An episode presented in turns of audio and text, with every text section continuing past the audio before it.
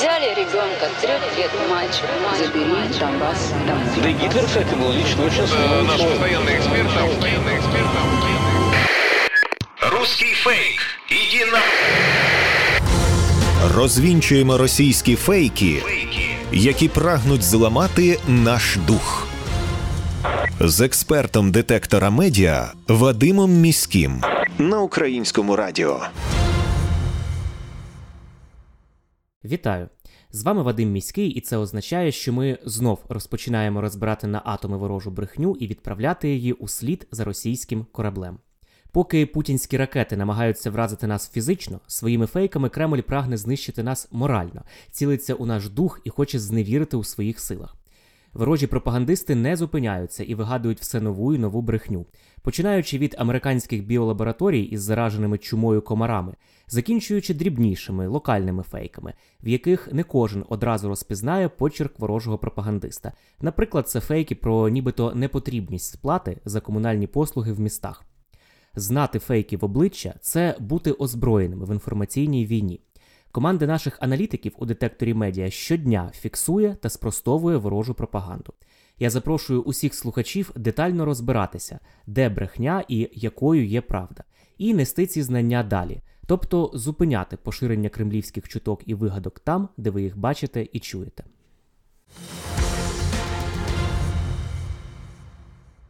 Російські ЗМІ та прокремлівські телеграм-канали поширюють повідомлення, що українські військові нібито обстріляли Рубіжне на Луганщині, щоб створити картинку для заходу про російську агресію. Голова Луганської ОДА Сергій Гайдай повідомив, що російські окупанти цинічно знищують житлові райони і вбивають мирних українців. За його словами, зокрема, у ніч на 17 березня в Рубіжному зайнялись щонайменше 27 будинків. Крім того, Національна гвардія України спростувала повідомлення російських ЗМІ, що місто нібито контролюють російські військові. Наші гвардійці передають привіт із Рубіжного на Луганщині. Вони щиро здивовані і дуже сміялися, коли побачили циркове шоу в російських новинах, що місто нібито зачистили чечени і терористи з Ордло. У Нацгвардії кажуть, що Рубіжне оберігали, оберігають і оберігатимуть українські військовослужбовці, а також прикордонники і поліція, і вони не здадуть його окупантам.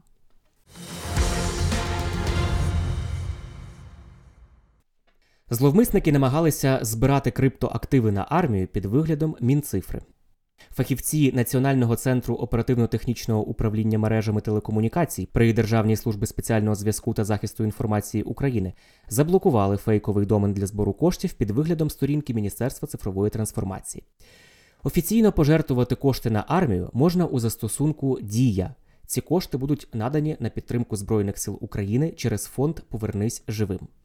Нагадаю також, що в Україні днями була зафіксована чергова хвиля розсилки електронних шахрайських листів, у яких нібито від імені Національного банку України людей просили переказати кошти на допомогу армії на криптогаманець. Це фішинг, такий вид шахрайства, метою якого є виманювання в довірливих або неуважних користувачів інтернету їхніх персональних даних, коштів або ж ураження їхніх пристроїв. Національний банк України повідомив, що не надсилає громадянам України листи засобами електронної пошти і не збирає коштів у криптогаманці. Якщо вам прийшов такий лист, просто видаліть його. Вся інформація щодо фінансової допомоги на підтримку Збройних сил України, а також на гуманітарні цілі, публікується виключно офіційними каналами Національного банку на сторінках офіційного сайту та у соціальних мережах НБУ.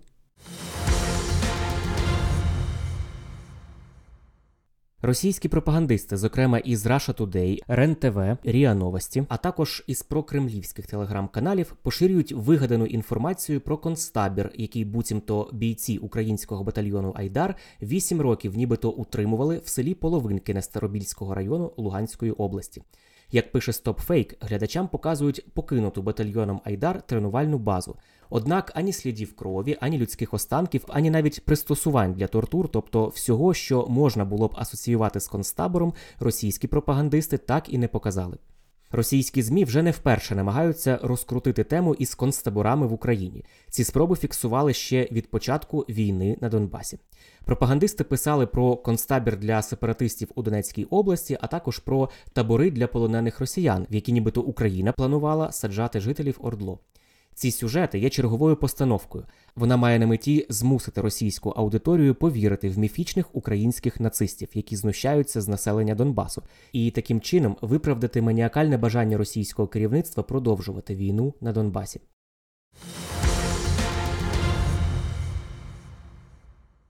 Представництво президента в Автономній Республіці Крим повідомило, що Росія активно мобілізує мешканців тимчасово окупованого півострова для участі у війні проти України.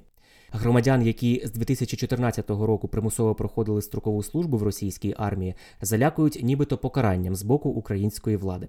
Представництво президента України в Криму звернулося до наших громадян на півострові, яких ворог примушує воювати проти України. Окупант таким чином порушує норми міжнародного права та національне законодавство.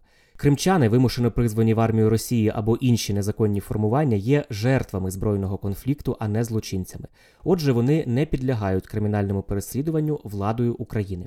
Натомість інформація про таке переслідування Україною призовників кримчан є російським фейком, націленим на залякування населення півострова. Представництво президента опублікувало інструкції, як українці в Криму можуть уникнути примусової мобілізації і як діяти, якщо Росія вже відправила їх воювати проти України. Але слід знати, що відповідальність відповідно до статті 438 Кримінального кодексу України таки настане у тому випадку, якщо призовник виконував злочинні накази, що призвели до жертв серед цивільних або руйнувань об'єктів інфраструктури, зазначають у представництві президента України в Автономній Республіці Крим.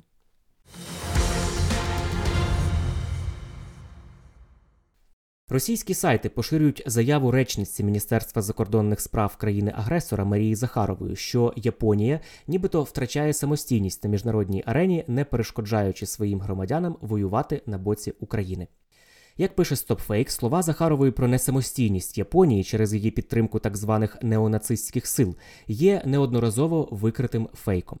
Захарова також розповідає, що закордонні посольства та консульства України нібито займаються вербуванням японських добровольців в іноземний корпус. Насправді ж, участь в інтернаціональному легіоні оборони України є абсолютно добровільною. Посольства України не займаються вербуванням добровольців, а надають інформацію про алгоритм вступу до легіону. Станом на початок березня близько 70 японських добровольців приєдналися до міжнародного легіону. Міністерство закордонних справ Японії своєю чергою оголосило евакуацію на всій території України і очікується, що люди припинять усі поїздки до країни незалежно від мети свого візиту.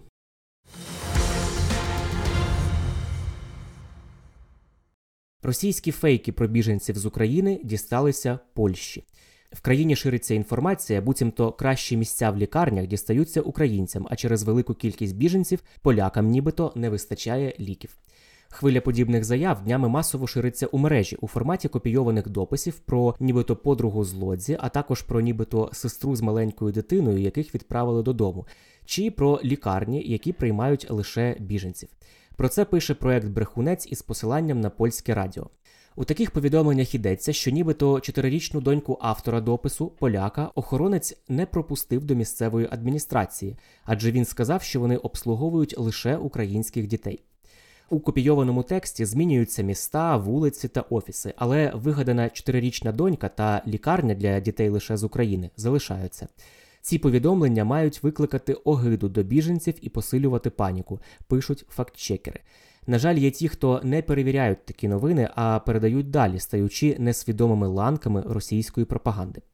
Насправді ж це фейк. Професор Мацей Бенах із медичного університету Лодзі говорить, що поширювати чутки це негідно і скандально. Наприклад, чутки про нібито кращі ліжка для гостей з України, або про те, що через таку кількість біженців нібито не вистачає ліків для самих поляків. Професор Бенах додав, що нечесно поширювати чутки про те, що нібито українці потрапляють у лікарні та клініки позачергово та без тестів на COVID-19, адже це є неправдою.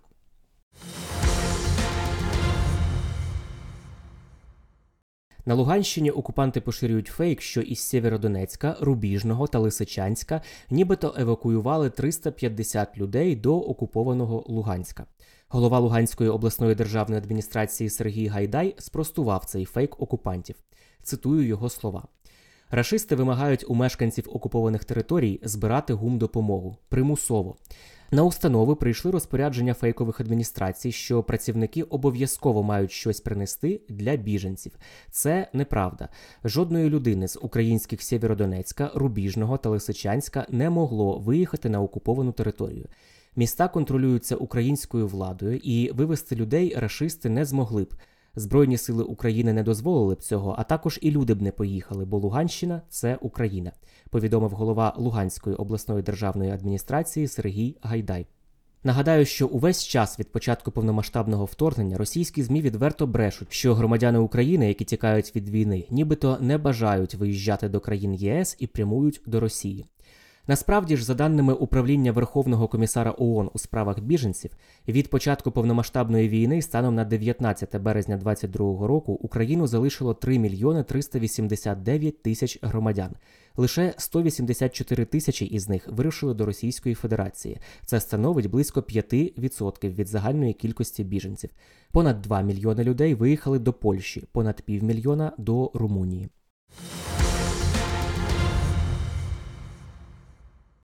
Це були головні фейки на сьогодні. Записи випусків рубрики Руський фейк можна слухати на всіх популярних подкастингових платформах, зокрема на Apple Podcasts та Google Podcasts.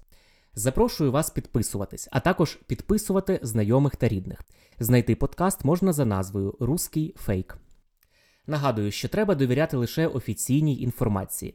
Якщо ви бачите панічне повідомлення у вайбер-чаті чи від невідомого аккаунта в Фейсбуці, чи в анонімному телеграм-каналі, чи в Ютубі чиємусь, зупиніться, перш ніж поширити та розповісти сусідам та рідним.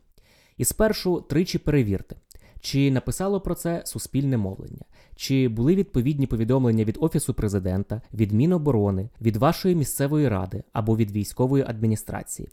Якщо такої інформації немає в офіційних джерелах, вона швидше за все не варта вашої довіри. Пам'ятайте, що пліткар це знахідка для ворога.